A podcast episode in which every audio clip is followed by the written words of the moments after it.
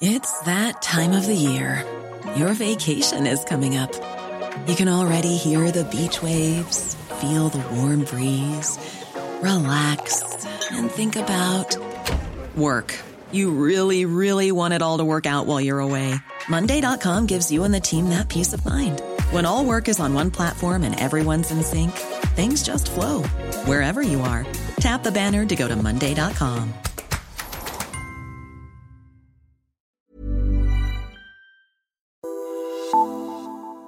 Du lytter til Politisk Stuegang, Altingets podcast om sundhed med Ola Toft. Hvorfor er ikke alle kommuner lige begejstrede for regeringens forslag til en sundhedsreform? Og vil ideen med 21 sundhedsfællesskaber løse problemet med dårlig sammenhæng mellem sygehus, kommuner og almen praktiserende læger?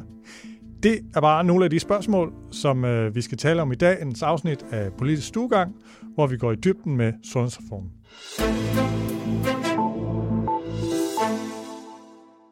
Altinget lancerer et undervisningsforløb om ledelse i sundhedsvæsenet. Over seks moduler kan du stifte bekendtskab med ledelsesteorier, møde erfarne rådgivere og arbejde konkret med ledelsesudfordringer. Vil du vide mere om forløbet, så gå ind på altinget.dk-kursus.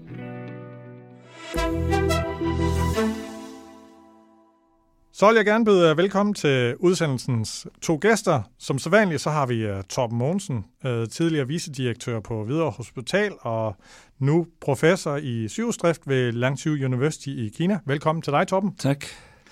Og vi må jo undvære Leif Vestergaard Pedersen, der er i uh, New Zealand og cykle lidt rundt. Så i stedet så er vi så heldige, at vi kan byde velkommen til dig, Christian Harsløf. Tak for det. Og øh, det er på ingen måde en øh, tilfældig vikar, vi har valgt. Øh, kommunerne de vil jo med den her sundhedsreform, som vi skal tale meget om i dag, få meget større opgaver. Og øh, Christian Harslev, han er til daglig øh, social job- og sundhedsdirektør i øh, Roskilde Kommune, men du har i årvis haft en øh, række stillinger i KL, hvor du har arbejdet netop med sundhedsområdet. Og for at det ikke skulle være nok, så fra 2007 til 11, der har du været embedsmand i Indrigs- og Sundhedsministeriet. Så du har arbejdet for Lars Løkke, øh, øh, Jakob Axel, og øh, noget, du har arbejdet for en minister mere? Bertel Hårder også. Bertel Hårder også, ja. Og, øh, men det er noget med, dit job i øh, Roskilde Kommune, det fortsætter ikke.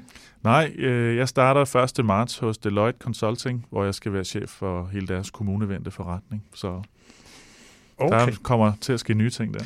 Så nu havde jeg ellers tænkt mig at sige, at øh, du nok vil være lidt øh, mere forsigtig end Torben, øh, men øh, det vil sige, nu er du in between jobs øh, lidt, så øh, vi håber, du giver den gas. Det får ja, ja. vi at se. Men skal vi ikke springe ud i det? Sundhedsreformen er blevet lanceret. 140 sider fyldt med øh, store og små initiativer. Hvad siger I sådan helt overordnet til øh, udspillet? Hvem øh, vil lægge ud?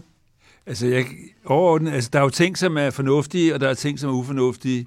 Og så er der en masse floskler, øh, som, som øh, på en eller anden måde tænker, det var dog mærkeligt, ikke? Altså, en af, et af hovedlangt, det er det nære sundhedsvæsen. Det kan alle være enige om, at det, det skal vi styrke. Og så patienten i centrum, eller patienten i fokus, ikke? Hvad tror statsministeren, vi har lavet de sidste 30 år? Det har været temaet i de sidste 30 år, at patienten skulle være i centrum. Så, så der er jo ikke noget nyt. De der floskler der, de, de virker en anelse provokerende i virkeligheden. Men, men ellers er der også gode ting, men jeg tror overordnet set, synes jeg, jo mere jeg har læst det, øh, jo mindre øh, synes jeg om det. Hvad med dig, Christian? Ja, men øh, jeg er nok øh, en anelse mere øh, positiv, altså forstået på den måde, at, at nu siger Torben godt nok, at, at alle kan jo være enige om, at det nære sundhedsvæsen skal styrkes. Øh, men det synes jeg bare ikke, man har set meget handling på, øh, hvis man ser tilbage på de forgangne 10 år. Øh, så jeg mener faktisk, at, at det her udspil markerer lidt et sundhedspolitisk nybrud. Øh, på den måde at forstå, at, øh, at nu er der faktisk et reelt, regulært fokus på at styrke det nære sundhedsvæsen og, og tænke øh, sundhedsvæsenet ud over sygehusene. Og det synes jeg, der har været behov for igennem en årrække. Ja, man kan vel godt sige, at der har været sådan øh, lunkende øh, modtagelse blandt sundhedsaktørerne, men sådan generelt er der enighed om, at vi skal have styrket det nære sundhedsvæsen. Så er lidt diskussion om, hvordan. Men det går vi i, øh, i dybden med nu. Altså regionerne, de blev jo strippet for de her ikke sundhedsrelaterede opgaver, og i stedet for politikere i de fem regionsråd, så får man så fem sundhedsforvaltninger, der skal drive det, det regionale sundhedsvæsen videre. Altså de sundhedsopgaver, de skal også afgive nogle sundhedsopgaver til en national myndighed, der oprettes Sundhedsvæsen Danmark. Den vender vi tilbage til. Men lige kort, det her med at sige farvel til regionspolitikerne. Du har talt så positivt om den, Torben. Jamen, det har jeg, fordi jeg mener, at, øh, jeg mener, at, det, at sundhedsvæsenet er politik. Det er prioriteringer, det er, øh, det er mange forskellige ting, øh, og, øh, og jeg tror, at det er en fejl, at man øh, ikke har politikere, som er lokalt valgte. Øh, en anden ting, som jeg også bliver mere og mere bekymret over, det er, at øh, hvis man vil ind i politik, så skal der også være nogle steder, man kan få indflydelse. Og hvis man striber regionsvalgene, man bliver nok nødt til at gøre kommunerne større, så ryger der en række kommunalbestyrelsesmedlemmer. Altså, hvad, hvorfor skulle folk så gå ind i politik? Altså et eller andet sted, når man tænker demokrati, bliver man nødt til at tænke det hele i helheden. Så alt i alt mener jeg, at det er faktisk en dårlig idé. Ja, kommunesamlægninger, må ikke vi vender tilbage til det senere, når vi øh, kommer ind på det her med, om kommunerne de har kompetencerne. Hvad, hvad Christian, hvad, hvad tænker du? Hvad tror du udmærket i det kommunale landskab? Er, det, er man glad for jeg tror, du kan finde øh, alle hånde øh, meninger om det. Altså, der vil være nogle øh, kommunalpolitikere, der synes, det er rigtig dejligt at slippe af med de regionsråd. Så vil der være en masse, de har jo også tilkendegivet sig i debatten, der synes, at man skal bevare det der led. Øh, og øh, der er jo ikke noget entydigt svar på det. Øh, det, der jeg tror er vigtigt for sundhedsvæsenet, øh, det er, at man, øh, at man får noget ret entydig ledelse øh, på de forskellige opgaver. Det er jo det, øh, det er jo det øh, blik, jeg kan have på det her. Men altså, man skal i regionsråd eller, eller ej, det vil jeg lade de politiske partier diskutere. Og nemlig det her med, med ledelsen, det kommer vi ind i, når vi ligesom gennemgår de her nyskabelser, altså Sundhedsvæsen Danmark og, og, og sundhedsfællesskaberne. Så, øh, så lad os starte med, med Sundhedsvæsen Danmark. Der skubbes jo øh, magt op og ned i samfundet med den her reform. Og en del af den magt, der skubbes op med reformen, det er jo op i den her nye institution, Sundhedsvæsen Danmark. Regionerne de bliver til fem sundhedsforvaltninger, og så Sundhedsvæsen Danmark, det bliver en, en myndighed, som får ansvaret for akutområdet, øh, indkøb. De skal ligesom holde øje og hjælpe med, at de her patientrettigheder langt mere end i dag bliver overholdt. Og øh, så økonomiforhandlingerne med regionerne, det bliver så erstattet med, at den siddende regering ligesom laver en udviklingsplan, hvor den økonomiske ramme for sygehus og praksissektor, den skal forhandles med det her sundhedsvæsen Danmark. Så på den måde, så får vi stadigvæk de årlige øh, økonomiforhandlinger, eller gør vi? Det vender vi tilbage til. Men hvad tænker I om det her konstruktion Sundhedsvæsen Danmark? 11 mand, øh, IT, akutområdet, og hvis vi starter med IT, det er noget, alle taler om. Uh, det vil være godt. Hvad, hvad tænker I om at centralisere IT? Altså, jeg kan godt forstå, at det lyder besnærende, øh, men øh, som øh, kommunal ansat og, og med en fortid i KL, så ved jeg også, at, øh, at øh, det er altså ikke lykken at være i kløerne på en enkelt IT-leverandør. Øh, det har kommunerne kæmpet med i øh, rigtig, rigtig mange år, og har brugt 12 år på at komme ud af kløerne på den ene øh, IT-leverandør. Øh, det, der er, øh, tror jeg, fremtiden på IT-området, det er, at man øh, kan skifte sin leverandør ud, hvis man er utilfreds med dem. Og det kan man altså ikke, hvis man er bundet af en enkelt leverandør. Øh, det man derimod skal være endnu bedre til, det er jo at, at stille krav om nogle fælles standarder for IT og for dataudveksling og den slags ting, øh, men så i virkeligheden hylde, at der er flere leverandører i markedet, øh, fordi så, så har man faktisk noget at vælge imellem.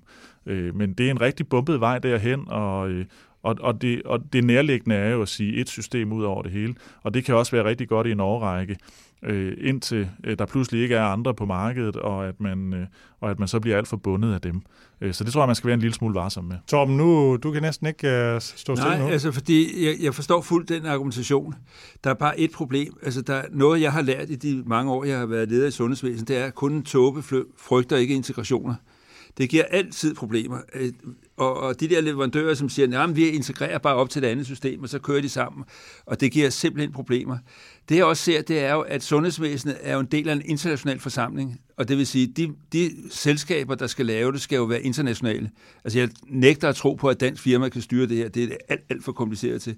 Og det vil sige, at i øjeblikket er der to øh, store spillere øh, på, på markedet, så kan man jo skifte til den anden. Så, så den der konkurrence er der et eller andet sted, men jeg forstår til fulde øh, frygten for erfaring med, med kun én. Det har vi også prøvet i sundhedsvæsenet med det der i gamle, der hed det grønne system. Øh, så, så jeg forstår, altså det er enormt komplekst og kompliceret, og derfor er det enormt øh, friskt, at rigtig mange folketingspolitikere i øjeblikket øh, udtaler sig om, at vi skal bruge det ene og ikke det andet og sådan noget. Det, det er alt, alt for komplekst til at tage hurtige beslutninger. Mm.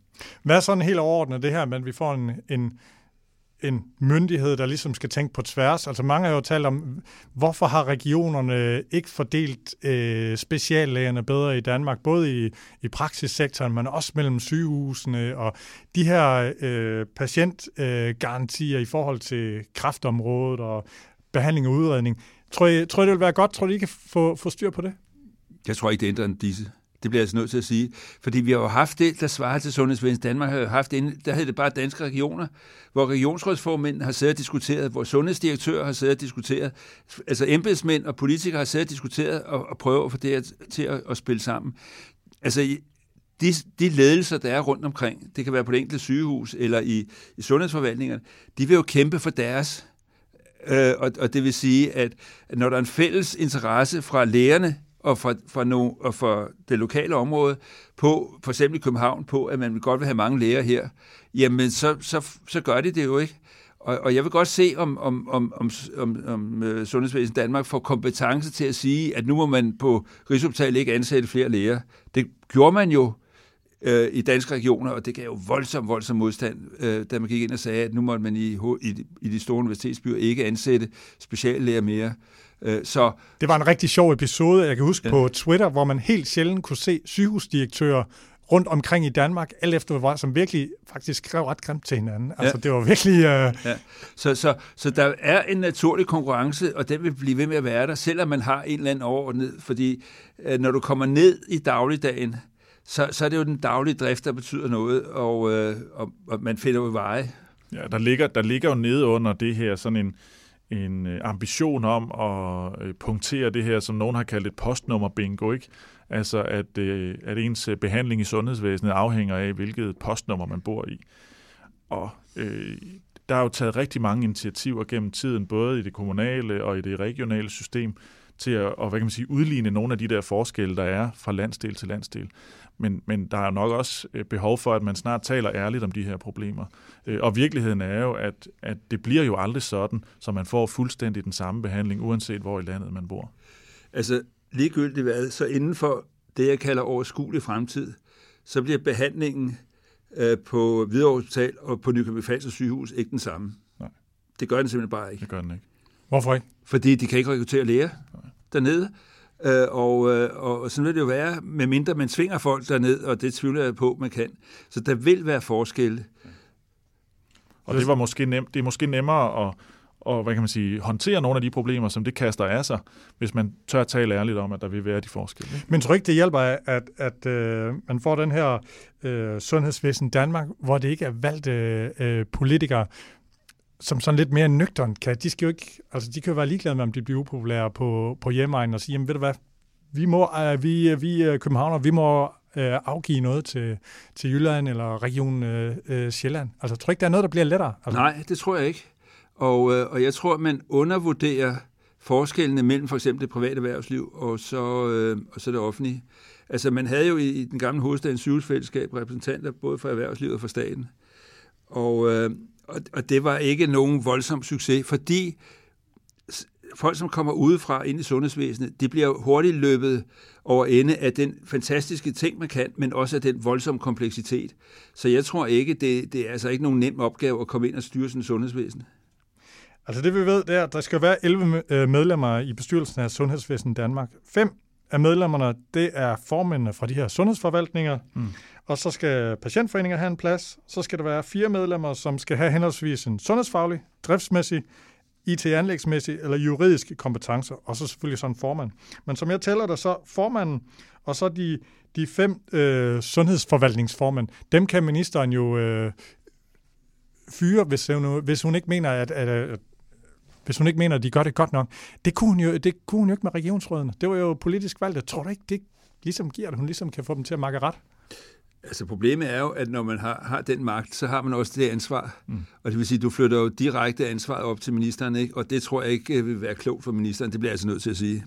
Ja, jeg vil også sige, hvis, hvis man skal undgå, at, øh, at enhver lille enkeltsag havner på ministerens bord, så er der behov for at holde en vis armslængde mellem ministeren og så ned til den her bestyrelse. Ikke? Og det, det skal man tænke meget over. Ja, armslængden, den, rent øh, geografisk kommer den til ikke helt i Aarhus, kan man sige. Tror jeg, det, tror jeg, det er helt bevidst for ligesom at sige, at det er ikke det samme, det er ikke ja, Slottholms. Ved du hvad, jeg vil godt tage et vedemål med en god flaske rødvin med dig, Ole, på, at vi inden for, hvis det her bliver sådan noget, to år efter, så vil der være et spørgsmål til, hvis man nedlægger sengen på medicinsk afdeling på Tarm sygehus. Ja, til ministeren tænker Ja. du, jamen gør det ikke det allerede? Jo. Nej, ja, men ikke rigtigt vel. Altså, det, ok, det bliver meget værre. Ja, men det, er- det er jo en del af den diskussion, der har været i, i mange år. Ikke? Altså, er, der, er det reelt ikke sådan i forvejen, at det er Folketinget, der står på mål for sundhedsvæsenets resultater? Og det er der jo også noget rigtigt i. Ja, altså øh, Bent Hansen, han er jo øh, allerede nævnt, øh, da Sundheds Danmark-konstruktionen den blev øh, sådan øh, lækket. Øh, nu ved vi jo ikke, om det bliver ham øh, eller en anden, men altså, hvilke evner skal sådan en... Øh, er det sådan en, der ligesom skal være et billede på sundhedsvæsenet, eller en, der taler om patienternes sag? Altså, hvad tænker jeg for, at vedkommende skal kunne tage nogle af de kugler, der ellers skal flyve videre til ministeren? Altså som profil tror jeg sådan set, at, øh, at Bent Hansen kunne være et godt bud. Øh, en, en af ham, det behøver ikke lige være ham, men en, der har øh, altså mange års øh, erfaring i sundhedsvæsenet og kender det øh, udefra ind, øh, og som, som, som vil kunne stå på mål for noget af det. Det kunne også være sådan en type som, som Torben, der står ved siden af mig her. Altså sådan, nogle, øh, sådan den type øh, øh, ledere for sundhedsvæsenet kunne man se i sådan en rolle her. Eller live, men altså live Ja. for Torben er udelukket, fordi de laver det her podcast, så det, Ja, ja, det kan de ja, ikke. ja. Så, så det er ikke aktuelt. Nej. Men, men, men jeg tror også, det skal være en, der kender sundhedsvæsenet vældig godt. Ja. Øh, og det skal være en, som har respekt øh, ude omkring. Og det har Bent Hansen. Man kan være enig med ham eller uenig, men, men jeg har ikke hørt nogen mennesker, der ikke har respekt for ham. Og, og de to ting, det, det er altafgørende øh, for, at, at det, kan, det kan komme videre, fordi at øh, ellers så kan man nemt havne i en situation, hvor det bliver helt sort, det der kommer fra, fra Sundhedsvæsen Danmark, og så, så, så bliver det ikke godt. Jeg tænkte, øh, Camilla Hersum, øh, formand for Danske Patienter, nu er hun jo på overlov, men har en baggrund i Finansministeriet, ikke? Øh, øh, og så kan man sige, hun er jo sådan en patientansigt, ikke? Så man vil tænke, hun vil da tænke patienternes sag, og politikere er jo ikke, altså tidligere sundhedsordfører. Altså, det, altså jeg har meget stor respekt for, for Camilla Hersom, men, men det vil ikke være den profil, jeg vil skrive. Det bliver jeg altså nødt til at sige. Der skal være langt mere øh, detaljkendskab for sundhedsvæsenet. Lad os, øh, når Lykke har vundet valget, og, eller, og der forinden er kommet en reform, eller forlig om reform, så kan vi jo øh, øh, snakke videre om det. Vi sprang lige over, jeg nævnte det lige, øh, akutområdet, det bliver jo nationaliseret, det har han blandt andet også i, i, i Skotland, og der er nogen af jer, der tænker godt og skidt om det? Jamen det er både godt og skidt. Det kommer ind på, hvilke forventninger man har. Fordi igen, hvis man forventer, at man responstiden bliver det samme i København, og så ude på landet i Vestjylland, så tror jeg, at det bliver virkelig, virkelig, virkelig dyrt. Mm. Så, så det afhænger af, at, at man ligesom erkender, hvad, hvad, der, hvad der er de reelle problemer, fordi i et meget tyndt befolket område, så er der, det er vanvittigt dyrt at, at, at have et, et akutberedskab, hvor, hvor, hvor responstiden er den samme som inde i København. Mm. Som den gamle, gode gamle amtsborgmester Christian Philipsen sagde, hvis man ville hurtigt på hospitalet, så må man bo ved siden af et sygehus. Altså, jo længere væk man bor, jo, jo længere tid tager det. Og jeg tror, at hvis man begynder at forvente, fordi sygehusvæsen Danmark skal bringe ens over det hele, at for eksempel akutberedskab bliver ens alle steder, det tror jeg, så tror jeg, at man går galt i byen. Altså jeg synes, øh, hele akutområdet er jo virkelig noget af det, der kan bringe sindene i kog. Og hvis jeg skal øh, fiske lidt i min egen andedam, der er jo en kæmpe diskussion i øjeblikket om, hvorvidt der skal være læbemandets skadestue i Roskilde. Øh, det øh, ligger jo sådan set ikke i den sygehusplan, der er vedtaget. Men det er jo der, hvor politikerne ligesom har sat sig igennem og sagt, det kan godt være, at der er nogle faglige anbefalinger, men politisk set ønsker vi sådan set at bevare en læbemandets skadestue i Roskilde. Det handler om nærdemokrati. Det handler om, hvad borgerne sådan set øh, efterspørger. Og det er klart, hvis, hvis det kommer op på et nationalt niveau, øh, så risikerer man altså, at, man, at der er en eller anden elastik til, øh, til vælgerhavet, der springer der. Øh, fordi der ikke er den der mulighed for lokal prioritering. Jamen, så lukker de jo ikke bare skadestuen i Roskilde. så er det hele hospitalet, der skal lukkes. Ja, ja. Men det skal det så alligevel, for, når Køge er færdigudbygget. Men, men det er jo lige præcis de der ting, som gør, at den politiske indflydelse er vigtig. Fordi det sundhedsfaglige kan man hurtigt blive enige om. Men, men der er altså nogle andre valg, som befolkningen fuldt legitimt og, og på samme, øh, med samme faglighed som, som sundhedsfaglige kan sige, det der vil vi gerne have, fordi det er vi trygge ved. Og, og når man tager det der politiske øh, væk, så tror jeg, at man, øh, man løber ind i, i problemer. Godt.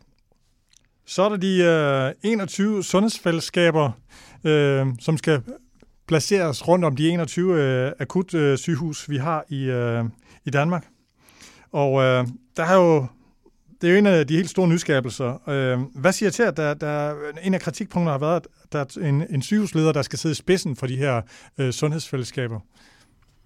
Altså, jeg vil heller ikke have valgt det. Altså, jeg vil have valgt delt formandskab. Øh, det har vi haft i vores samordningsudvalg, øh, hvor at øh, man havde delt formandskab. Øh, og, og så kan man sige, delt formandskab er det ikke noget underligt noget. Jo, det er det, men så har man en fælles ansvar. Jeg tror ikke, det er godt, at det kun er sygehusfolk, der, der sidder for bordenden. Jeg er nok lidt øh, mindre bekymret for det, måske lidt paradoxalt, ikke? Men, men jeg tror egentlig, der er en, en, øh, en vis sådan erkendelse af i kommunedanmark, at trækkraften øh, øh, må gerne komme fra sygehusvæsenet. Øh, der er også, øh, altså det, det, det er ligesom den ene opgave, man har der, ikke? Og, og det tror jeg egentlig godt kan, kan fungere. Grunden til, at jeg spurgte, det var, at, at øh, professor Fred Olsen fra Aarhus Universitet var ude at sige, det er virkelig et problem, for vi risikerer den her sygehuslogik, ja. øh, den bliver men, ved med at blive kommer overført. Jo, det kommer jo rigtig meget an på, hvordan man forvalter sit formandsværv. Altså, jeg, jeg er jo meget enig øh, i det, øh, som jeg hører af Torbens pointe i virkeligheden, nemlig, at det skal jo være, det skal jo være noget, man trækker på i fællesskab, det her. Men at der, at der formelt set skal være en formand, som er en sygehusmand, det ser jeg ikke noget problem i. Men, men det, altså som udgangspunkt, men hvis det betyder, at det er sådan en sygehuslogik, der vinder i hele det her sundhedsfællesskab, så vil det selvfølgelig være et problem.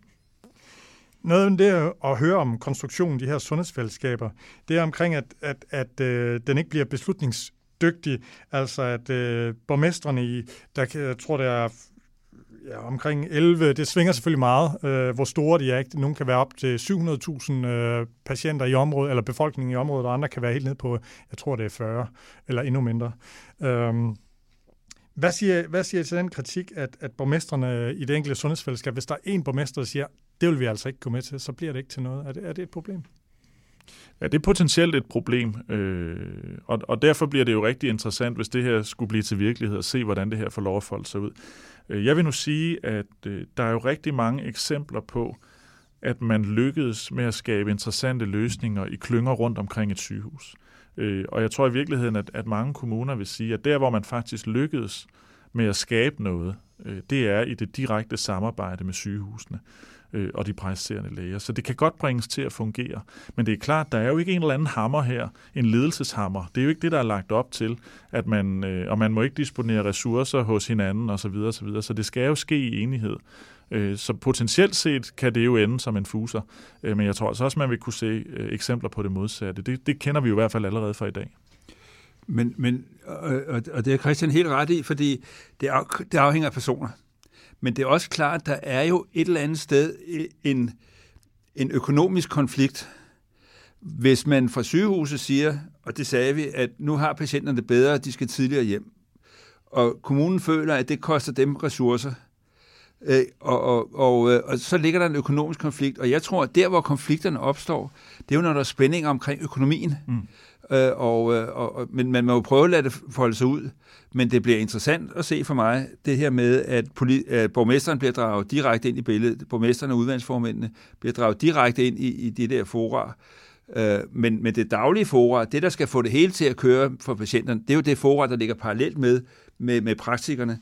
Og de kommuner og hospitaler, der samarbejder godt, det er jo fordi folk samarbejder godt på det, jeg kan kalde gulvniveau, altså hvor udskrivningssygeplejerske for kommunen samarbejder godt med afdelingerne. Præcis. Men det er, det er desværre rigtig, rigtig meget personafhængigt. Altså det bliver man nødt til at sige. Mm. Men altså en, en kritik, jeg har hørt, er jo, at de seneste år har sagt, et af de store problemer med kassetækning er, det er, at hvis regionerne de gør et eller andet ekstra, altså investerer, så kan det tit være kommunerne, der har besparelsen, eller omvendt. Ja. Som det ligger nu, så bliver der ikke fælles økonomi i de her sundhedsfællesskaber øh, sådan i større omfang. Og det vil sige, så har man stadigvæk den her kassetækningsproblem. Er det korrekt forstået, eller er I enige i den kritik? Jeg er sådan set enig i den udlægning i hvert fald. At det, og det er jo også det, Torben siger, ikke? og det til syvende og sidst kommer det ned til det. Men det, der jo bliver interessant at følge, også med... Øh, altså med, med de penge, der er knyttet op på den her reform, det er, at, er det noget af det, pengene skal bruges til i virkeligheden, og få nogle af de her overgange til at glide lidt bedre. For jeg tror, at mange kommuner vil sige, at øh, hvis, hvis, hvis formålet med at lave de her sundhedsfællesskaber øh, er, at øh, mere skal lægges ud i det nære, og mere skal lægges ud i dialogen mellem kommuner og almen praksis, så er vi mere end klar til det. Men det kræver jo så, at der følger nogle penge med til at løfte de opgaver. Og det er jo sådan set også øh, det store spørgsmål ved den her reform, det er, om de penge så rent faktisk følger med. Ikke? Altså det, det, der ligger i det, er jo, at, at der står ikke noget om finansiering. Men, men, men kommunerne er jo medfinansierende for indlæggelser. Og, og spørgsmålet er, om det fortsætter, det system. Fordi det er, har jeg oplevet personligt, øh, været kilde til mange konflikt, men diskussioner, var det nu nødvendigt at indlægge patienten, og var de der ambulante besøg nødvendige, for det betaler vi til. Og, og problemet er jo, at når krybben bliver tommere og tommere, mm. så bides man mere og mere omkring det der, og det kan ødelægge samarbejdet. Så derfor, derfor bliver man nødt til at tænke en eller anden fleksibilitet ind i, i finansieringsmodellen, ja. sådan så netop, at pengene ikke bliver det, der, der afgør diskussionen. Ja, nu nævnte du økonomien. Øh, Ellen Trane var til et debatarrangement hos øh, Dan Medicin, hvor hun ligesom, øh, som jeg husker det, sagde, at jamen, altså, der kan jo sagtens komme penge ind i det her system på, på sigt. Og er det ikke også meget klogt, at når vi nu laver den her voldsomme forandring, hvis den bliver til noget, så venter man lige med også at putte penge i det. Man får det lige op at køre og sådan noget. Giver det ikke meget god mening, sådan som øh, Slotholms logik? Jo, det kan godt være, det gør for en slotshåndslogik, men jeg tror, man er nødt til øh, at sende et ret klart signal om, hvor er det, sundhedsvæsenet skal vokse. Øh, og der står jo nogle ting i udspillet om, at væksten skal ske i det nære sundhedsvæsen, men, men, men det er altså ikke foldet særlig godt ud, og jeg tror, hvis man skal have, hvis man skal have for eksempel kommunerne til at, at ligesom melde sig fuldbyrdet ind i det her, så er det også vigtigt at sende det signal, fordi øh, hvis der skal bygges sundhedshuse og alt muligt andet, som det fremgår, så skal det skal jo ligesom i gang, og det skal bygges op, og det skal bemandes, og det skal man kunne se, der er noget realisme i. Øh, altså det, man kan sige, det er jo, at, at, at som, som, som det bliver sagt, så, så er det i det nære sundhedsvæsen, det skal vokse. Men hvad med kraftbehandlingerne? Og alt det andet, som vokser, og som virkelig driver penge ud af, øh, i hospitalsvæsenet, skal det så stoppe? Det er jo en interessant diskussion og prioriteringsdiskussion, øh, men, men det glemmer man ligesom at tage med i, i det. Men øh, det er i hvert fald bare min egen, øh, at jeg tror, når valgkampen starter, så vi har jo fået, hvad Socialdemokraterne, hvad de vil bruge på sundhedsområdet de næste seks år. Vi har bare ikke hørt det fra regeringen endnu, at, og de har ligesom sagt, vi kommer også med en melding om, hvad de 6,5 milliarder her, og så kommer der noget ud over det hvert år. Så det bliver jo spændende at se, og der kan vi jo så evaluere øh, det. Men det her med kommunerne, der både inden reform og efter man er enig i, at der skal ske mere uden for sygehusene, men man er bange for, at kommunernes kvalitet den er for uensartet, og nogle kommuner er simpelthen for, for ringe. Og der har regeringen jo så meldt ud, at der skal være den her kvalitetsplan, som Sundhedsstyrelsen skal lave, og den skal være bindende. Hvad, hvad tænker I om den? Jamen, jeg synes, øh, at det har vi jo i virkeligheden regnet med ville ske. Øh, og det kunne man sådan set have lavet uafhængigt af den her reform. Og det har jo egentlig også altid været KL's synspunkt at, øh, at det var nødt til at være den vej, det gik. Men det står jo selvfølgelig i kontrast til det her med, at kommunernes rammevilkår er meget forskellige. Og at det øh, langt hen ad vejen jo er en illusion at forestille sig, at alt bliver helt ens, uanset om man bor i den ene eller den anden ende af Danmark. Og så synes jeg også, det åbner jo igen for hele den der ressourcediskussion. Øh, og hvad bliver egentlig pludselig altså Sundhedsstyrelsens rolle i det her? Ikke? Fordi en ting er jo vejledninger og den slags ting, øh, men hvornår bliver noget ligesom en skalopgave, så, er det, så vil KL jo stå der med det samme og sige, så skal der følge penge med. Det er jo det, de er sat i verden for. Øh, så det bliver lidt interessant at se, hvordan det der øh, folder sig ud. Jeg tror, der ligger et eller andet, der ligger jo nogle sundhedsfaglige øh, kompetencer i kommunerne, som higer efter det her. Øh, øh, og så, så kommer det jo ind i hele den der diskussion om prioritering i kommunalbestyrelserne. Fordi kommunalbestyrelsernes fornemmeste opgave er jo altså stadigvæk det her med at prioritere mellem forskellige velfærdsområder. Øh, og der kan det ikke være sådan, så, så fordi øh, sundhedsområdet er dækket af en masse standarder og retningslinjer, at det område så bliver fredet for prioritering. Øh, for så kan kommunernes økonomi jo ikke hænge sammen i fremtiden. Og, og det er jeg meget enig i, fordi at, at jeg er da meget bekymret for, hvordan min øh, nyfødte øh, barnebarn bliver passet i daginstitutionen om, om 3-4 måneder. Altså, jeg vil have nogle ordentlige nummeringer der. Jeg vil have en ordentlig skole, når han skal i skole. Og, og, og det kan godt være, at det skal ske på bekostning af sundhedsvæsenet. Det, så, så må det være. Men det er da klart, at kommunerne kan jo ikke sætte alt andet til side for at, at prioritere sundheden.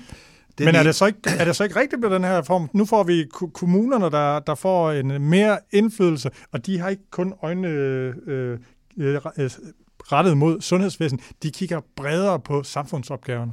Jo, men, men, men det, der er vigtigt at forstå, det er jo, at, at vi er i en udvikling, som gør, at liggetiden bliver meget kortere på hospitalerne. Vi kan mere og mere på hospitalerne, men at der skal være et samspil mellem det, man kan i kommunerne, fordi vi kan også mere og mere for de rigtig syge mennesker. Det kan være kraftpatienter, det kan være patienter med, med, med hjerneblødning og alt muligt andet. Og det vil sige, sundhedsforvaltningerne i kommunen skal jo kunne en masse ting, praktiske ting, som sygeplejersker kan. Men det kræver noget uddannelse. Men det, der bekymrer mig endnu mere, det er jo, kan de rekruttere? Mm. Altså, fordi rigtig mange steder, så, så ser man jo, at der er mange vikarer, og der er uuddannet og sådan noget. Ikke? Så, så, så man skal jo finde en modus til at få opgraderet øh, øh, ude i kommunerne, øh, sådan så de kan klare de opgaver. Og bund og grund tror jeg, at sygeplejerskerne rigtig gerne vil ude i kommunerne, fordi det er jo spændende faglige opgaver, men det kræver altså noget uddannelse.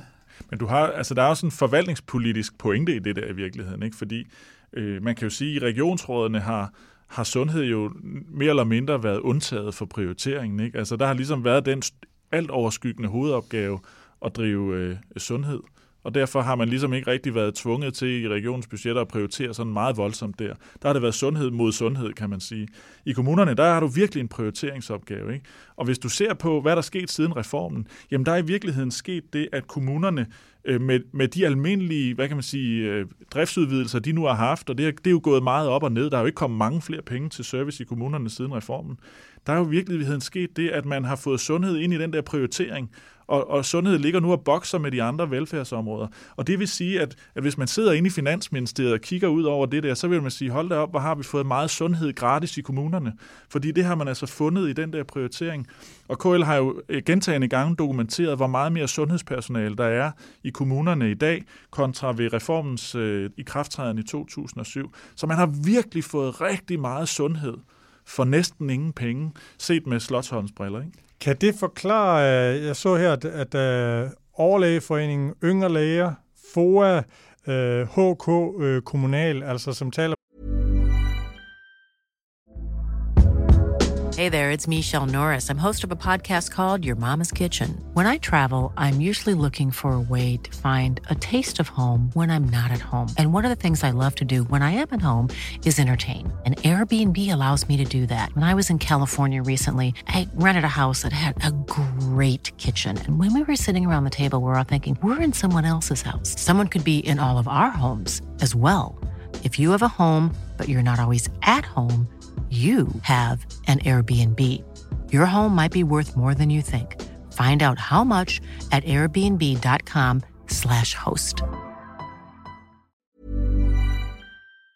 På vegne af, jeg tror, omkring en kvart million medlemmer, de er ude og, og, og kritisere øh, reformen i et fælles indlæg. Er det... Ja, altså alle de organisationer, du nævner der, de har jo været begunstiget af at have danske regioner. Hvordan? Fordi danske regioner har den ene opgave hvert år i øh, maj og juni måned at sætte sig ind til Finansministeriet til økonomiforhandlingerne og sige, at vi skal have flere, flere penge til sundhed. Det har været deres øh, raison d'etre, og det er jo en, en kæmpe gave til alle de her patientforeninger og faglige organisationer. Hvis danske regioner forsvinder som følge af det her, så har man ikke den samme privilegerede adgang øh, til forhandlinger, og så skal man pludselig ind og bokse med alle de andre velfærdsområder ved det store bord. Ikke? Så det er sådan lidt billedet på, at øh, sygehusene og sundhedsvæsenet har været det her forkælede enebarn, der nu får en, en ny mor, der har øh, fire-fem andre børn, altså socialområdet, øh, plejeområdet og øh, folkeskoleområdet. Eller, hvordan ser du det? Jamen, jeg ser ikke, at, at kommunerne bliver mor fordi, på den måde, fordi det, det blev ikke kommunerne, der styrer det. Altså, man kunne have valgt en fransk model, hvor den kommune, som som man, man, man hospitalet lå i, skulle styre det, havde ansvaret. Det, det ville jeg meget stærkt fraråde, men, men det kunne man have valgt. Men, men, men, men i virkeligheden er kommunerne jo bare en, en spiller, en samarbejdspartner med, med regionerne. Så, så, øh, så, så i virkeligheden bliver, bliver, bliver forhandlingsfeltet for, for de faglige organisationer bliver jo væsentligt indsnævret. Det løber i virkeligheden helt op til ministeren, ikke? Så det vil sige, det bliver øh, formanden for Sundhedsvæsen Danmark, og så de her sundhedsorganisationer, der skal prøve at kan man sige, afpresse, afbevise sundheds- og finansministeren om, sige, hør nu her, nu skal I altså lige mm. prioritere sundhedsområdet. Ja. ja, det gør det. Ja. Hvad siger til kritikken af, at, at øh, nu nævnte vi det her med, med borgmesterne, der får reelt vetoret, ikke? Så, så de et eller andet fattig kommune ikke kan blive tvunget til at, at løfte øh, eller anden øh, serviceydelse på sundhedsområdet, men, men det, er også, det gælder også i forhold til de almindelige praktiserende læger. Der kan jo være mellem, øh, jeg tror gennemsnitligt 150 læger i sådan et sundhedsfællesskab. Øh, hvis en siger, at det kan jeg ikke overkomme, jamen, så må de nødt til at gå udenom vedkommende. Man kan ikke pålægge og sige, at nu alle de andre er enige, så skal du altså også gøre det her. Hvad tænker I om det? Men det er ikke særlig godt, øh, og øh, vi kender det i dag, fordi der er en række behandlinger, som øh, de praktiserende læger kan overtage, men de kan også sige nej. Det gælder for eksempel blodfortyndende øh, medicin. Øh, og, øh, og det er svært, men, men, men omvendt bliver vi altså også nødt til at erkende, at med den alderssammensætning, de praktiserende læger har, så er der sådan nogle kompetenceting, og så er der også nogle ting, at der er grænser for, hvor hårdt vi kan presse dem.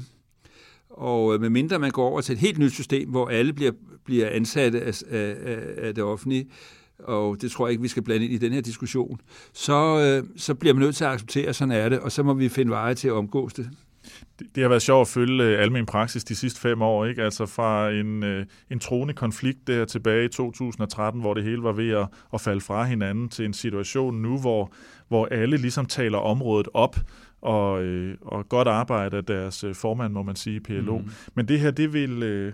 det vil stille nogle krav til, hvad kan man sige, musketereden i praksissektoren, fordi meget af det her står og falder jo med, at øh, de praktiserende læger rent faktisk melder sig ind i det her. Det mener jeg sådan set også, at det Christian Freitag har stået for, øh, efter de ligesom kom tilbage fra den troende konflikt. Og, og regeringen, synes jeg også, jo, jo øh, spiller meget klogt ud med at sige, at vi, vi anerkender sådan set det synspunkt, de har haft i mange år, om, at der er for få praktiserende læger. Vi vil gerne være med til øh, at I bliver nogle flere. Til gengæld har vi så også nogle nye forventninger til jer. Så der kommer så noget noget for noget ind der, øh, som, øh, som begge parter i virkeligheden har svært ved at afvise, synes jeg. Og så, og så mener jeg, at man bliver nødt til at lave nogle analyser af, hvad er det, en praktiserende læge skal?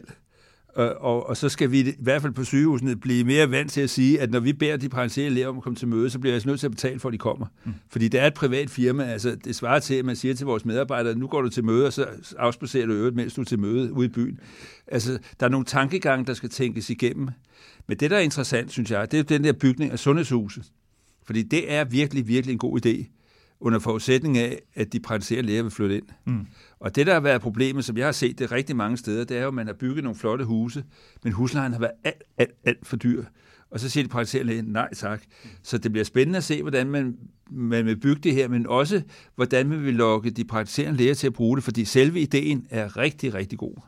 Ja, og så hele omlægningen af kronikerbehandlingen i relation til det, der er jeg meget enig med det, øh, Torben siger. Der, der er jo et helt kompetencespor der, og det gælder jo ikke kun for lægerne, det gælder jo i høj grad også for det kommunale personale, som også skal flytte ind der. Med kompetencespor, så mener ja. der skal de simpelthen kunne noget mere. Ja, og de skal kunne det samme, ikke? Og, øh, og der skal være den der mere, øh, altså højere grad af ensartethed, ikke?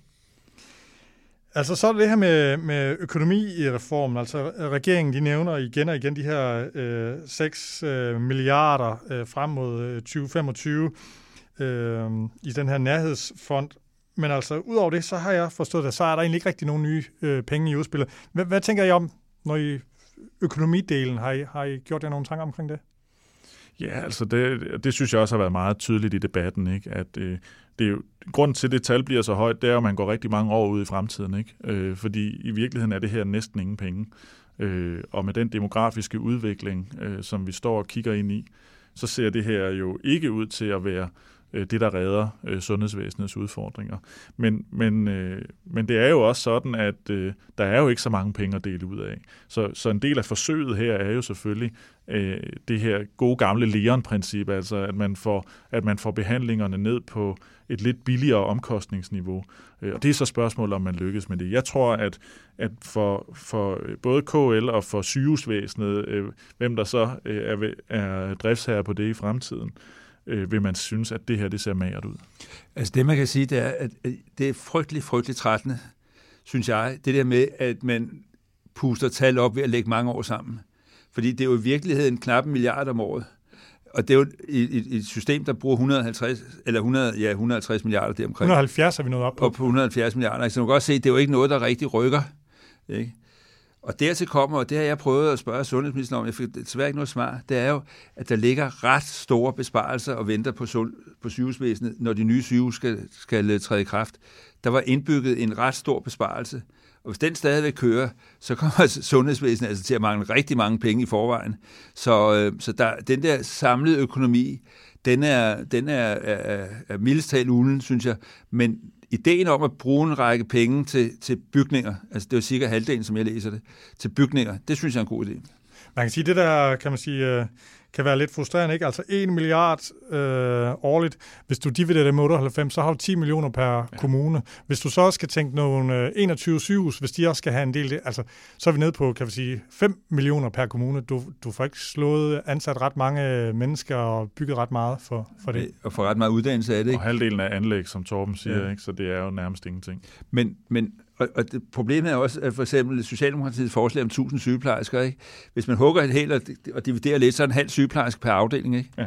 Altså, det er jo mindre end usikkerhedsmomenterne. Altså, problemet er jo, at hvis man virkelig skal løfte sundhedsvæsenet og sygehusvæsenet, så er det sindssygt mange penge, fordi det er en sindssygt stor udgift. Og nu vi taler de, øh, de store tal, så øh, i udspillet, så har man jo sat det her mål om 500.000 øh, færre ambulatoriebesøg og 40.000 indlæggelser skal, skal forebygges allerede i øh, 2025. Hvor øh, realistisk er det? Altså, altså ja, det er noget af det, jeg er virkelig bange for. Øh, hvis målet havde været, at nu giver vi så god en behandling som muligt til vores borgere, sådan så at vi håber på, at vi kan undgå indlæggelser, så havde det været rigtig godt. Men det her med at have et mål med at undgå indlæggelser, det kan det jo ikke være. Altså, patienter skal jo indlægges, hvis der heller en indlæggelse for meget end for lidt, som man plejer at sige, for ellers så, så går det helt galt.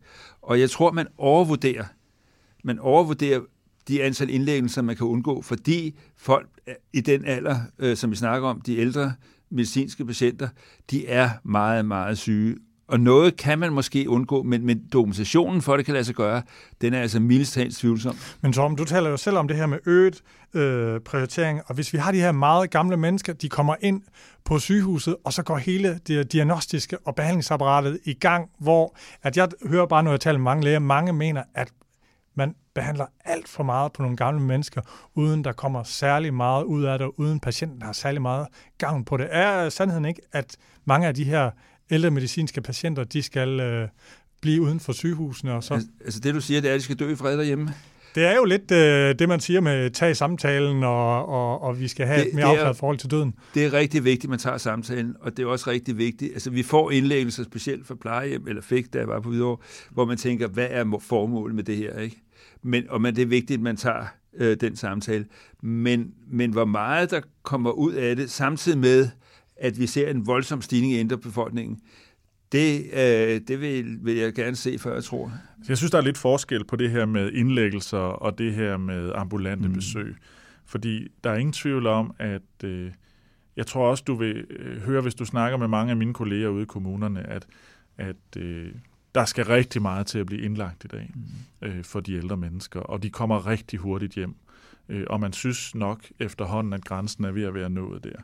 Når vi snakker de ambulante besøg, så synes jeg, det er lidt en anden øh, diskussion her, fordi øh, der taler man jo om et egentligt paradigmeskifte, altså flere læger ud i almen praksis, som skal lave noget af det, øh, som sygehusene laver i dag.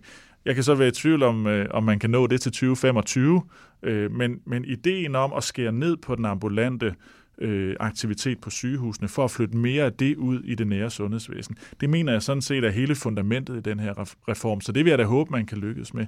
Men jeg er også skeptisk på, på indlæggelserne, hvor meget mere man kan stramme den skrue. Men, men problemet med, med, med, med de der ambulante besøg, det er jo, at rigtig, rigtig mange af den type besøg, det laves af sygeplejersker fordi man har sygeplejerske ambulatorier inden for alle de kroniske sygdomme. Og det vil sige, at det er ikke særlig dyre besøg. Øh, jeg tror også, at der er rigtig mange af dem med de kroniske sygdomme, øh, som i, i, i de senere stadier heller vil gå hos en specialist. Så, så det vi i virkeligheden skal, det er ud over at, at de skal være i det nære, så skal vi have en model, hvor, hvor specialisterne måske kommer ud. Det står det, også i udspillet, at, at sygehusene i højere grad skal sætte ja, sig til rådighed. Ja, lige præcis. Ikke? Og det er jo noget, lægerne hader. Mm. Altså, de havde jo gået ud for deres, deres mure, men det tror jeg også, de kommer til at vende sig til, sådan så man får det samspil, så det kommer ud. Men man skal bare huske, at, at de besøg, vi snakker om at flytte ud, det er de rigtig, rigtig billige besøg. Ja. Og så skal vi ikke havne i en situation, hvor specialisterne de bruger al deres tid på landevejene. Altså, der er også noget med at finde nogle metoder der til at bringe viden ud i første række, men uden at man skal have alle mulige specialister siddende på landevejene, for det bliver i hvert fald dyrt. Så hvis vi runder de her øh, sundhedsfællesskaber af, de skulle jo dræne den her sump, der er mellem øh, sygehuse, kommuner og almen praksis. Øh, kommer de til at gøre det? Har de potentiale til det? Jeg tror, vi vil se 21 sundhedsfællesskaber, der kommer til at fungere meget forskelligt. Øh, og nogle steder vil man have succes med det her, og andre steder vil det blive rigtig svært. Altså, jeg tror, at den udvikling, der er sket med, med, i samarbejde mellem kommuner og hospitaler, den vil fortsætte, og det vil blive styrket. Og så vil der være nogle steder, det ikke fungerer, og nogle steder, det fungerer. Det bliver det er uhyggeligt personafhængigt, øh, hvordan kemien er mellem de forskellige, øh, specielt sygeplejersker øh, i de forskellige ansættelsesområder. Så, så den udvikling vil fortsætte stille og roligt, øh, og, og det må man da håbe på, fordi at, at, at dengang, øh, jeg kan desværre huske det, hvor man kom til at sende patienter hjem, og de stod ude på gangen, eller ude på trappen, øh, og der var ikke nogen, der kom før dagen efter, fordi man havde glemt at sige til kommunen, at de kom hjem og sådan noget. Det mener jeg i virkeligheden, vi har løst. Mm. Samarbejdet fungerer meget, meget bedre, end det gjorde for 10 år siden. Og derfor er det lidt trist, at regeringen tæller det der samarbejde ned, som om det, det var det rene, øh, rene øh, slaraffenland og, og, og Klondike, men det er det altså faktisk ikke. Men det er klart, at udviklingen skal ske hele tiden, og vi skal blive bedre i morgen, end er i dag. Men, og det bliver det også. Men, men er I enige i dem, der siger, at jamen altså, sundhedsfællesskaberne, fordi der ikke er penge i, og fordi der er de her, øh, de har veto, de forskellige parter, så er det lidt at sammenligne med sundhedskoordinationsudvalgene, der allerede er mellem kommuner og, og regioner. At ja, det, ja det, det er jo rigtigt nok i konstruktionen, men, men, men, men sundhedskoordinationsudvalgene skal altså dække meget bredt. Og der mener jeg altså, at der er en, en tydelig forskel til sundhedsfællesskaberne. Det er trods alt et mindre geografisk område, øh, koncentreret omkring et sygehus, der kan nogle bestemte ting. Så jeg er altså lidt mere positivt indstillet over for, hvad det her kan blive til, end hvad et sundhedskoordinationsudvalg kan magte. Men, men i princippet er det jo rigtigt nok. Men, men det, der bliver det spændende ved det, det er jo, at, at, at øh, samordningsudvalget, som vi kalder det øh, i samarbejde med, med de kommuner, der var det jo på embedsniveau. Det var direktører og, og øh, på, på direktørniveau, og så havde man det daglige samarbejde. Nu bliver politikerne blandet ind i billedet, og det bliver spændende at se. Øh, hvordan... Der bliver to niveauer i, i ja. de her sundhedsfællesskaber. Ja, lige præcis. Ikke? Og det nye niveau, hvor, hvor, hvor borgmesteren og udvalgsformanden skal sidde, det bliver spændende at se. Det, som borgmesteren interesserer sig for det, men også om det er i stand til at skabe noget power, eller om det i virkeligheden vil accelerere konfliktsituationen på grund af den dårlige økonomi. Så bare lige for at konkludere, det er faktisk øh, noget nyt, og det er noget øh, mere, og det kan faktisk godt blive, blive bedre med de her sundhedsfællesskaber, men at det er ikke sikkert, at de bliver lige succesfulde, at man kommer til at se gode og dårlige eksempler. Godt. Jamen, hvis uh, Mette Frederiksen, Socialdemokraternes uh, formand, hun vinder, så har hun jo sagt nej til centralisering og, og, og lagt afstand til, til reform sådan overordnet set. Det er i hvert fald sådan, jeg, jeg læser. Men hun lå jo nærhospitaler og sundhedshuse med kommunale og regionale funktioner, altså hvor man blander styring, øh, altså de her fælles styring og drift. Lugter det meget af, af regeringens øh, øh, udspil, eller hvordan sagde det, eller er der to sådan? Jamen, det er jo sjovt, altså når man taler med øh, folk, der er tættere på de her processer end jeg er, så siger de fleste jo, at uanset hvem der vinder valget, så kommer der til at ske et eller andet. Øh, så det må man jo tage for gode varer. Altså det her udspil, øh, om man er for det eller ej, har ligesom sat gang i en eller anden bevægelse hen mod noget, som jeg tror, øh, vi, vi er mange, der har gået og ventet på en hel del år, nemlig øh, et, et solidt politisk fokus på det nære sundhedsvæsen og på sammenhængene i sundhedsvæsenet. Og den der historie om, at sundhedspolitik var lige med sygehuspolitik, den er vi sådan for alvor ved at få taget livtag med. Øh, så det er, da, det er da i hvert fald en ting, øh, som jeg tror vil komme ud af det her. Og det er jo så interessant at, at, øh, at hvad kan man sige, observere de forskellige partier, fordi indtil videre lader det jo til, at, at man i rød blok er sådan relativt enige om, at øh, regeringens udspil bryder man sig ikke om. Men hvad vi også har set op til øh, udspillet her fra regeringen, det er jo, at i hvert fald tre øh, partier i Rød Blok, nemlig Socialdemokratiet, Radikale og SF, er kommet med hver sit sundhedsudspil, øh, som faktisk jo strider lidt i forskellige retninger. Hvordan... Øh... Jamen altså, Radikale er jo meget tydelige på, at øh, man vil styrke regionerne samlet set, øh, med, med flere opgaver i virkeligheden til noget, der minder lidt om det, vi havde i amternes tid. Øh, SF øh, har en lidt, øh, en lidt mindre model, hvor genoptræningen skal tilbage til regionerne, men hvor man i øvrigt sådan nogenlunde fastholder det, som det er. Og så har du Socialdemokratiet, som, som du nævnte, der har øh, de, de tusind sygeplejersker og øh, nærhospitalerne og sundhedshusene. Så det er i virkeligheden lidt nogle forskellige veje, de vælger at gå. Og det er jo, det er jo lidt spændende at, at se, hvor enige er de egentlig øh, i, i den side af Folketingssalen, hvis det er dem, der skal, der skal lave nogle ting om efter et valg. Altså, det man kan sige, det er jo, at Problemet er jo lidt semantikken her, fordi det som, når Socialdemokratiet bruger det dumme ord, som er nærhospitaler, i stedet for at have så kaldt det sundhedshuse, for det, det, det er jo det, de mener, men det bliver jo skudt alt muligt i skoene, ikke? fordi at, så skal de lave knæoperationer. Ja, det er formentlig kikkertoperationer. Jeg tror ikke, Mette Frederiksen eller andre socialdemokrater forestiller sig, at man får et nyt knæ ind øh, på, på et, øh, et, et sundhedshus eller nærhospital. Men, men, men når folk får vinkuleret ordene forkert, men det, der bekymrer mig lidt med, det er det radikale udspil.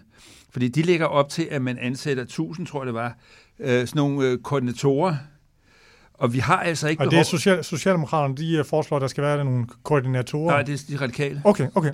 Øh, og, og, og vi har ikke brug for flere koordinatorer. Altså, vi har i øjeblikket godt samarbejde kommunerne imellem.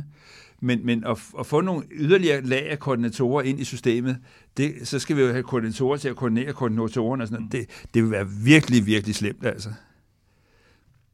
Ja.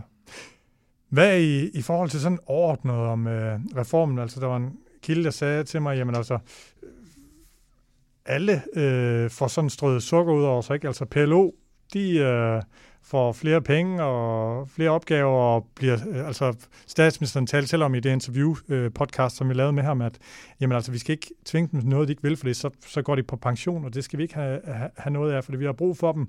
Øh, KL, de får endelig den her mere indflydelse på øh, sundhedsområdet.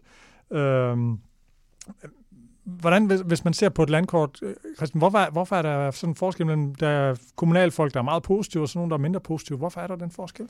Jamen, jeg tror, øh, grundlæggende er der, der, der er mange ting, der kan definere det. Altså, der er jo nogle kommuner, som, som grundlæggende er lidt, øh, går lidt til den her sundhedsopgave med, med en vis ærefrygt. Ikke? Altså, det er et stort område, der øh, i fremtiden bare bliver dyrere og dyrere, og man er simpelthen bange for, hvis man får det der store nye område ind i sin butik, hvad vil det så betyde for daginstitutionerne og skolerne og den slags ting. Og så kommer jo lynhurtigt den der diskussion, øh, som, som jo også dukkede op for nogle øh, år siden, ikke med, har, har vi stadig kommuner i det her land, som er for små? Og, og bliver det her så øh, startskuddet til, til sådan en helt øh, ny øh, reformrunde, som ingen rigtig ønsker sig? Så det er sådan den ene ting.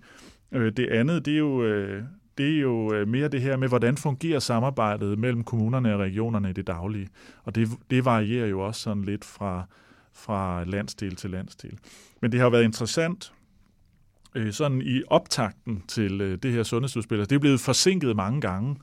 Øh, og så har der været nogle rygter ude om undervejs, øh, hvad der måtte stod i det. Og det er der jo rigtig mange, der har forholdt sig til alle de her rygter. Øh, så, så, så rigtig mange, både partier og organisationer og alt muligt andet, har jo skudt på et sundhedsudspil, hvis detaljer de ikke rigtig kendte. Og jeg tror at det er en af grundene til, øh, at der er blevet strøget lidt af det her sukker ud, som du nævner. Fordi man har i virkeligheden kunne tage noget af kritikken og arbejde det ind i oplægget, og ligesom få det, øh, få det pareret på den måde. Ikke? Ja, inden mødet, der nævnte jeg også, at privathospitalerne, de øh, stod til at virkelig at vinde på det her, men der var I ikke helt enige med mig. Kan I ikke lige, uh, Torben, hvor, hvorfor altså, jeg tror ikke, at at øh, altså det er jo patientrettighederne. Ikke? Altså, ja. Deres vurdering er, at når man styrker patientrettighederne, så vil flere søge ud på privathospital. Men det tror jeg simpelthen ikke, fordi, dels fordi hospitalerne faktisk inden for rigtig mange områder er i stand til at, at, at, at, at løse de opgaver, for det, det vi snakker om her, det er jo kirurgi, primær kirurgi. Og så er der nogle områder, hvor vi ikke kan, øh, specielt inden for urologi og øjensygdomme, men de er der i forvejen ude. Så, så jeg tror ikke, det her betyder mere for, for de private hospitaler. Det tror jeg simpelthen ikke. Hvis vi lige tager de her øh, behandlingsrettigheder, der har de jo også sagt, regeringen, at med reformen, så øh, behandlings- og udredningsgarantien skal også gælde øh, praktiserende speciale i praksis. Tidligere har det været sådan, at garantierne kun gælder, hvis du øh, skal udredes eller behandles på et sygehus.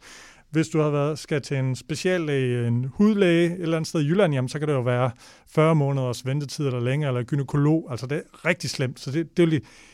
Hvad tænker du om det, Torben? Er, er, det, er det et sort hul, det ligesom får, får afdækket her? Og, og, eller?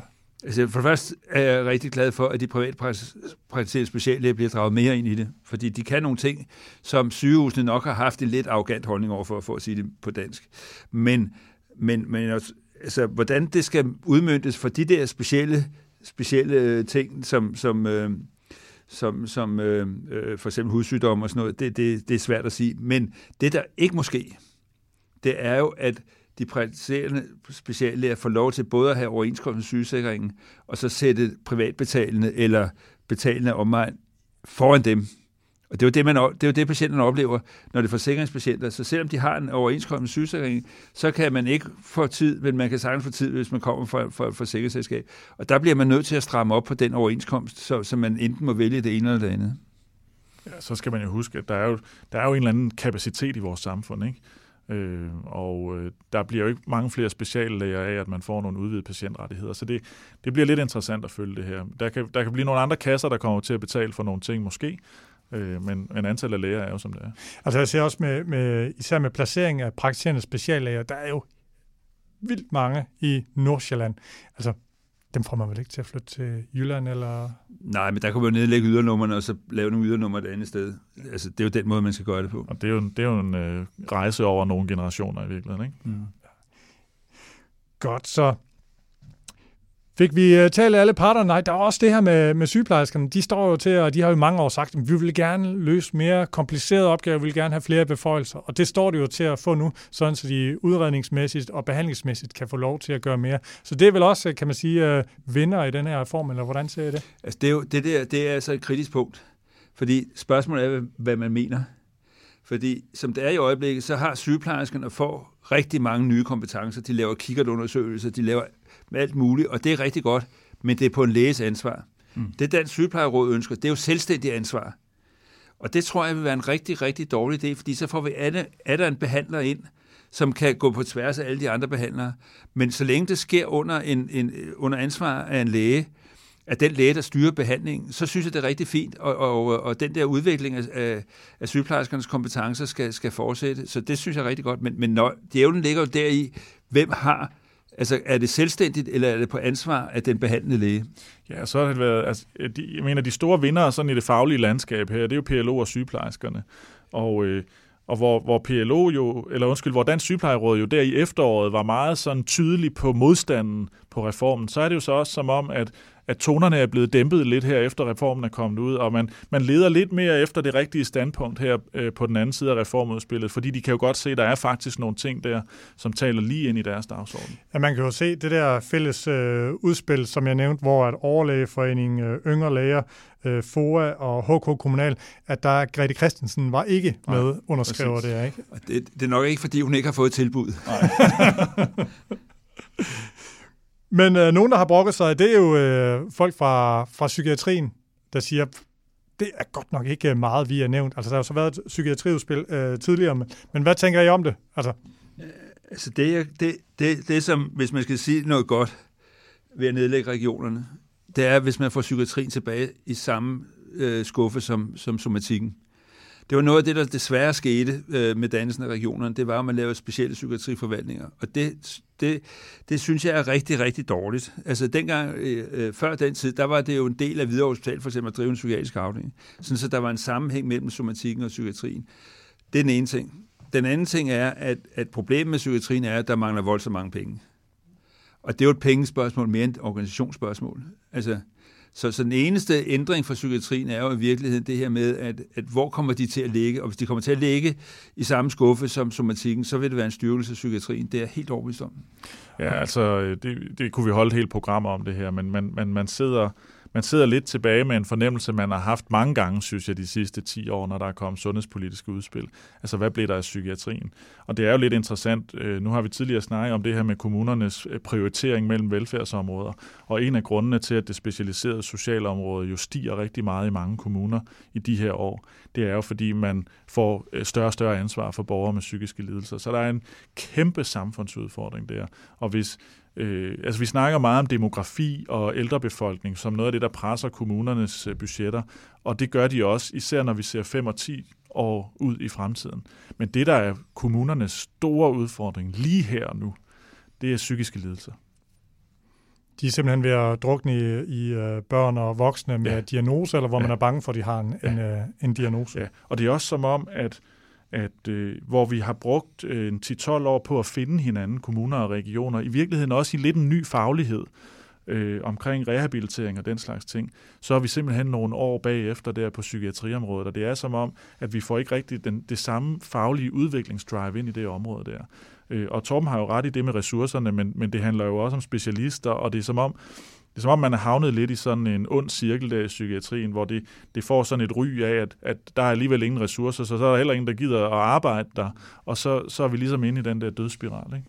Men, men, men netop med psykiatrien, eller rettere sagt, øh, de stigende angst, det stigende, øh, øh, de unge menneskers stigende øh, problemer med, omkring psykiske øh, lidelser og alt muligt andet, det kan ikke kun løses med, med, med, med flere øh, behandlere. Altså det, vi bliver nødt til som samfund at finde ud af, hvad det er.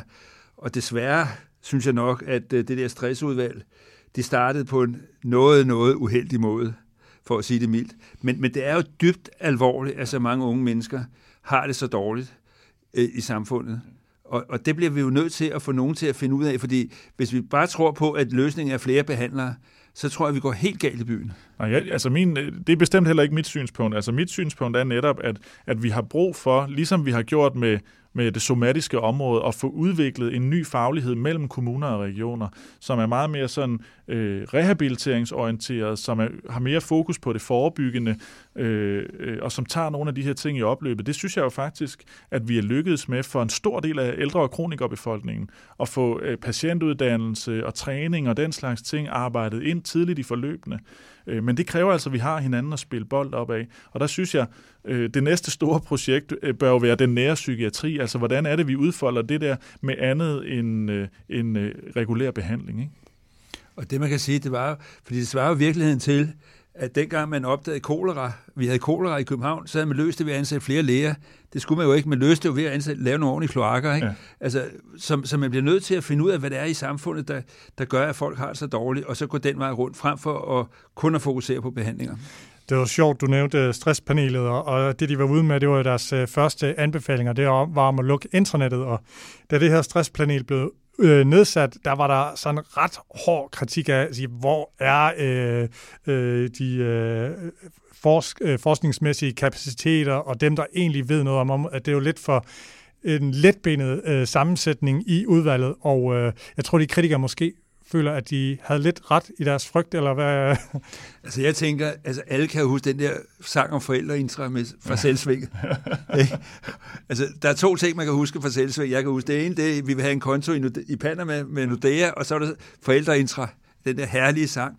Og, og, og det, det kan være, at de blev fanget det, men, men det er jo helt rigtigt. Altså det er jo helt andre tunge problemer, man skal tage fat i. Ja, altså, øh, ja, hvis man nu skal give dem lidt øh, kredit, så er der jo mange, der taler om de her digitale forstyrrelser, vi får hele tiden. Ikke? Og jeg tror, jeg har øh, halvanden hundrede ulæste beskeder i min forældreintra, eller, eller noget i den stil. Ikke?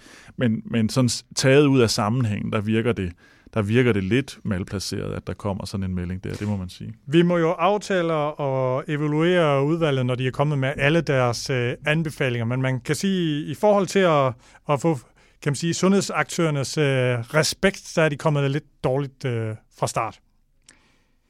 Vi når ikke øh, mere, men øh, følg med næste gang, når vi øh, forhåbentlig ved mere om øh, forhandlinger om den nye sundhedsform, eller måske der er udskrevet valg. Hvem ved? Øh, Christian og Torben, tak fordi I kom. Selv tak.